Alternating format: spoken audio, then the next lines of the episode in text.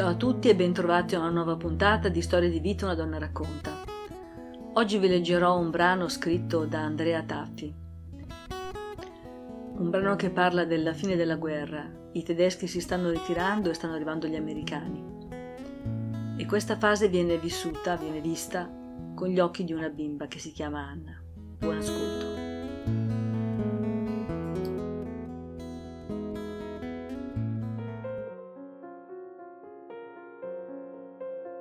Anna guardava il podere pieno di soldati tedeschi che scavavano buche e piazzavano grosse mitragliatrici tra gli olivi.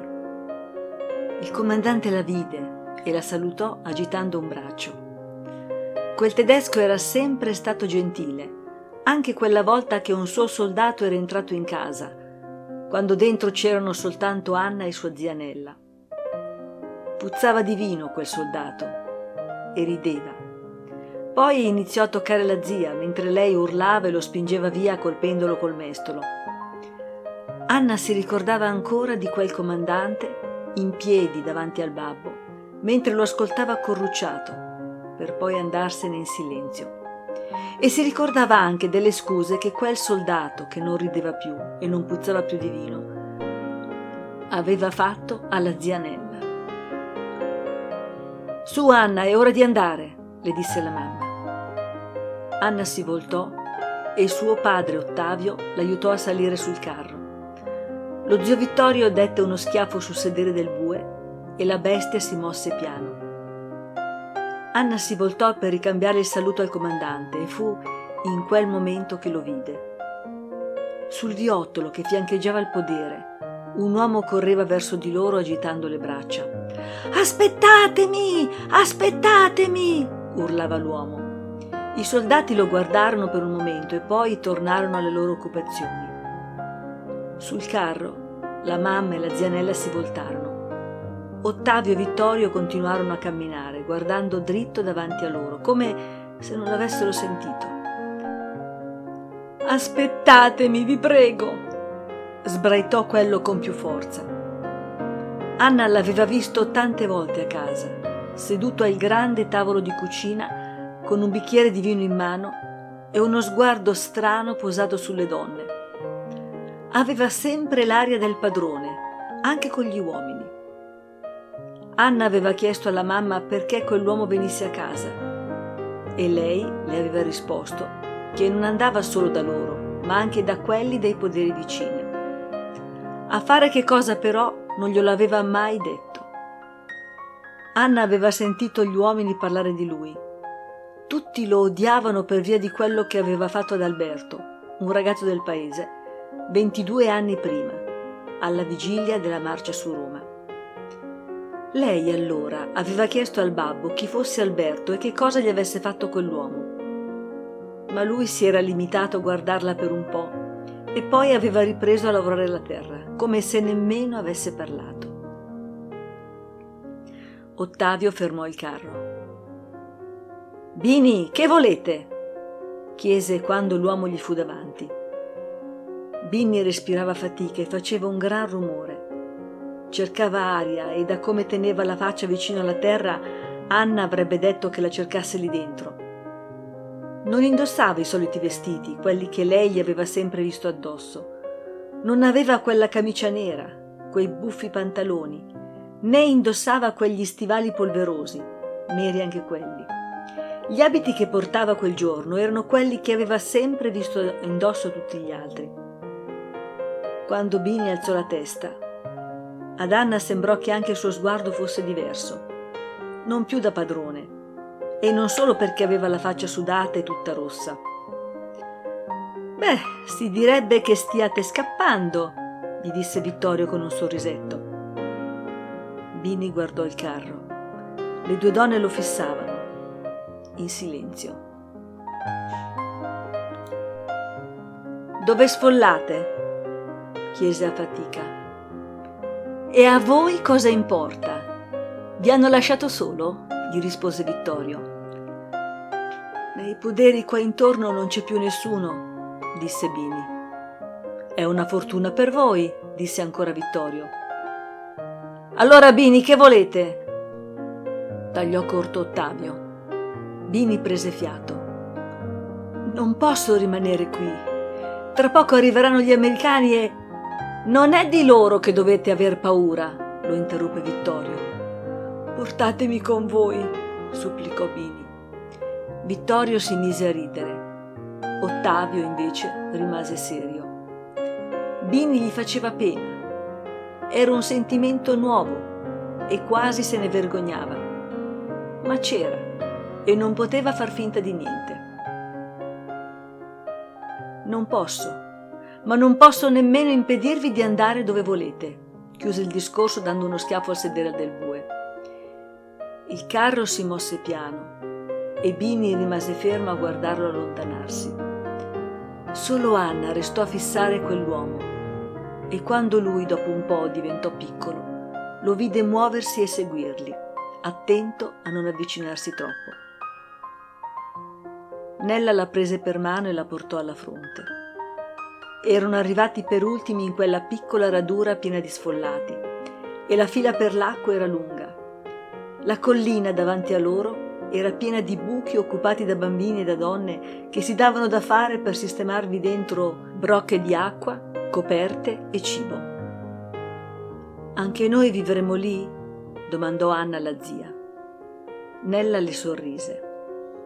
Gli uomini erano rimasti ai carri. Alcuni si prendevano cura delle bestie, altri, e Ottavio e Vittorio erano tra questi, scaricavano cibo e coperte. E poi c'erano i bambini. Quelli che non erano nelle grotte sulla collina giocavano alla guerra, facendo finta di essere americani contro tedeschi. E lui dov'è? domandò Anna alla zia. Chi? Chiese lei senza guardarla. Lui, quel signore che ci è corso dietro quando siamo partiti. Nella la guardò meravigliata. È rimasto al podere. No, zia, ci ha seguiti, l'ho visto io. Nella si guardò intorno, poi prese a fissare la fila davanti a loro. Anna avrebbe tanto voluto chiederle di Alberto, ma la zia se ne stava zitta, con gli occhi puntati sulle donne. Non chiese niente, rimasero in silenzio fino a quando, riempite le brocche, tornarono al carro. Ottavio disse loro che le donne avrebbero dormito nelle grotte, mentre lui e Vittorio sarebbero rimasti lì, sul carro poi tagliò in due un grosso pane e un pezzo di formaggio. Prendili, disse porgendogli Anella. A noi basterà il resto.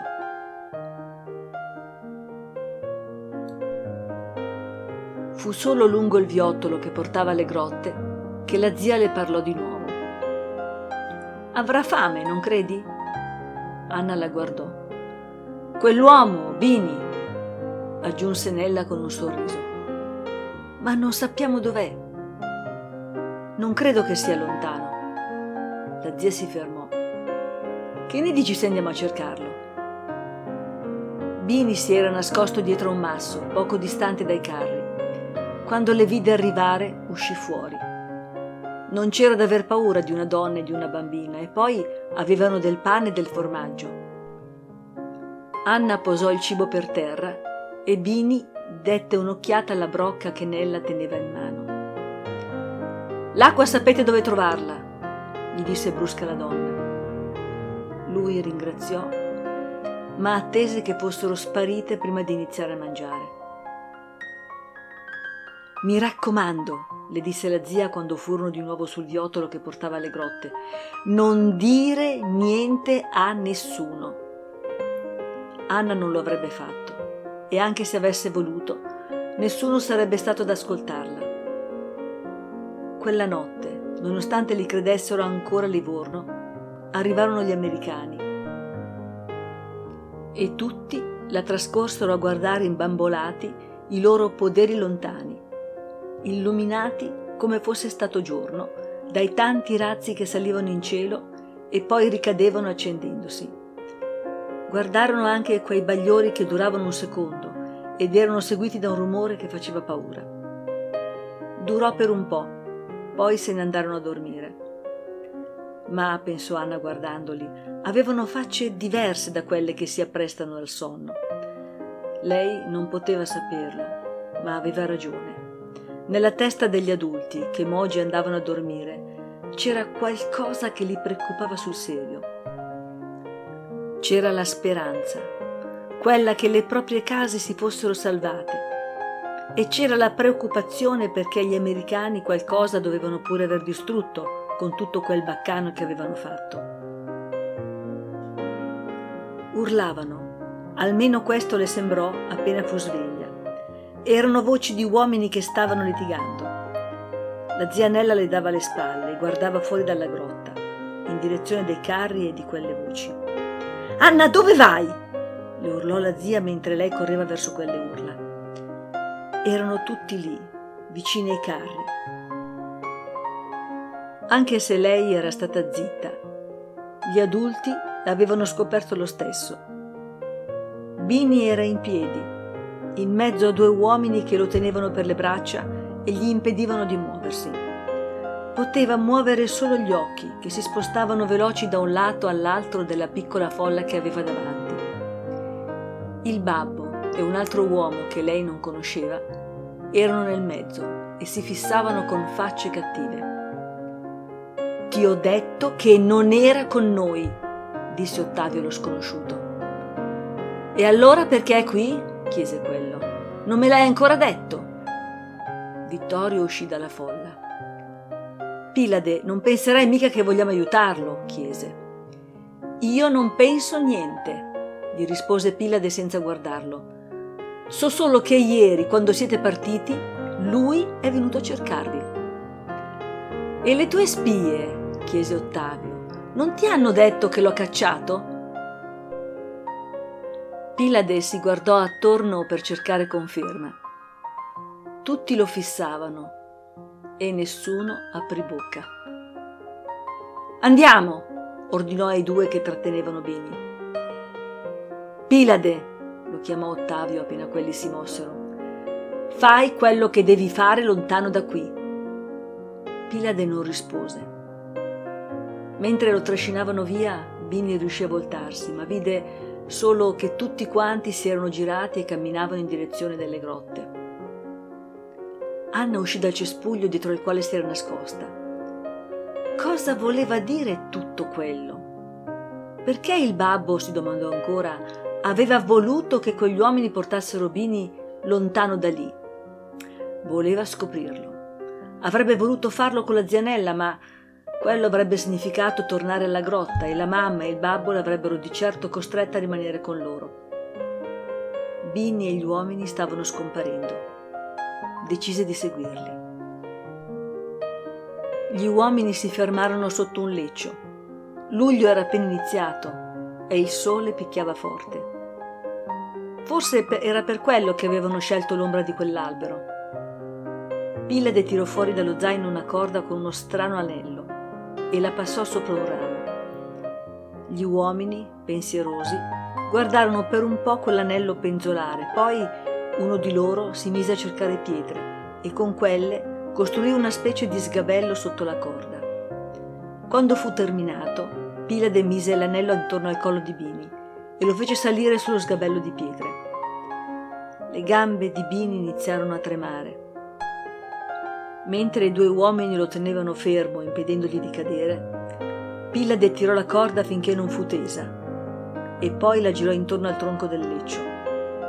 Tornò allo sgabello di pietre e si rivolse a Bini. Ti facciamo pagare solo quello che hai fatto ad Alberto.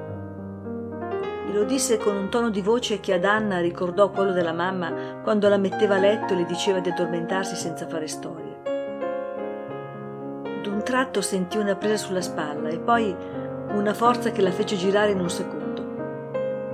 Un attimo dopo Anna sentì lo schiaffo e gli uomini si voltarono. Davanti a lei c'era Ottavio. Aveva uno sguardo cattivo, puntato su qualcosa oltre la testa della figlia. Pilade! ringhiò Ottavio. Ti avevo detto di andartene lontano. Il tono era minaccioso e Pilade e gli altri rimasero in silenzio. No, non stava piangendo. Sì, le lacrime le scendevano lungo le guance, ma lei non stava piangendo. almeno non come avrebbe fatto se quegli uomini non fossero stati lì presenti. Se lei fosse stata a casa, dove sì, avrebbe urlato, battuto i piedi per terra e agitato le braccia per aria, e dove soprattutto non avrebbe chiesto nulla. Babbo, tirando su col naso, ma che cosa ha fatto quell'uomo ad Alberto? Ottavio la guardò meravigliato e senza dire niente la prese per mano. Mentre la portava via da lì, Anna si voltò. Gli uomini erano immobili e fissavano la terra, come se l'erba secca che avevano sotto i piedi potesse dire loro che cosa fare. Da sopra lo sgabello di pietre, dove non tremava più. Bini la guardava con un sorriso leggero. Nel podere adesso c'erano gli americani, ma a parte quello non era cambiato nulla, o quasi. Sì perché quella notte passata dagli adulti a guardare i baglioni delle cannonate i tedeschi se ne erano andati senza combattere e gli americani avevano distrutto qualche ulivo, fatto saltare in aria le gabbie dei conigli, lasciando una grande buca vicino a casa. E fu da quella buca, dentro la quale si divertiva a giocare con la zianella, che Anna lo rivide. Bini camminava piano sulla stessa strada dove l'aveva visto correre il giorno della loro partenza. Anche Nella e gli americani si erano accorti di lui. Dove va? chiese Anna alla zia. Da Pilade. Anna la guardò. Ti ricordi chi è? E che ci va a fare? La zia le sorrise e le carezzò la guancia che ancora aveva il segno dello schiaffo di Ottavio. Anna distinto allontanò la testa. A prendersi lo schiaffo, rispose la zia. Lo schiaffo? Sì, come quello che ti ha dato il tuo babbo. Anna si toccò la guancia arrossata. E perché? chiese. La zia guardò la strada. Ogni mattina deve salire su per la collina e andare sotto quell'albero, quello dove tuo babbo ti ha trovata. Lì ad aspettarlo c'è Pilade, che lo fa sedere sullo sgabello di pietre, te lo ricordi? E poi gli dà uno schiaffo. E il giorno dopo succede la stessa cosa, per un mese. Anche Anna guardò la strada. Bini non si vedeva quasi più. Si carezzò di nuovo la guancia e ripensò allo schiaffo del babbo. Le aveva fatto male e l'avrebbe ricordato per un po', ma poi l'avrebbe dimenticato come tutti gli altri. Si domandò come sarebbe stato prendere quello schiaffo ogni giorno per un mese intero. Di certo, se lo sarebbe ricordato per sempre.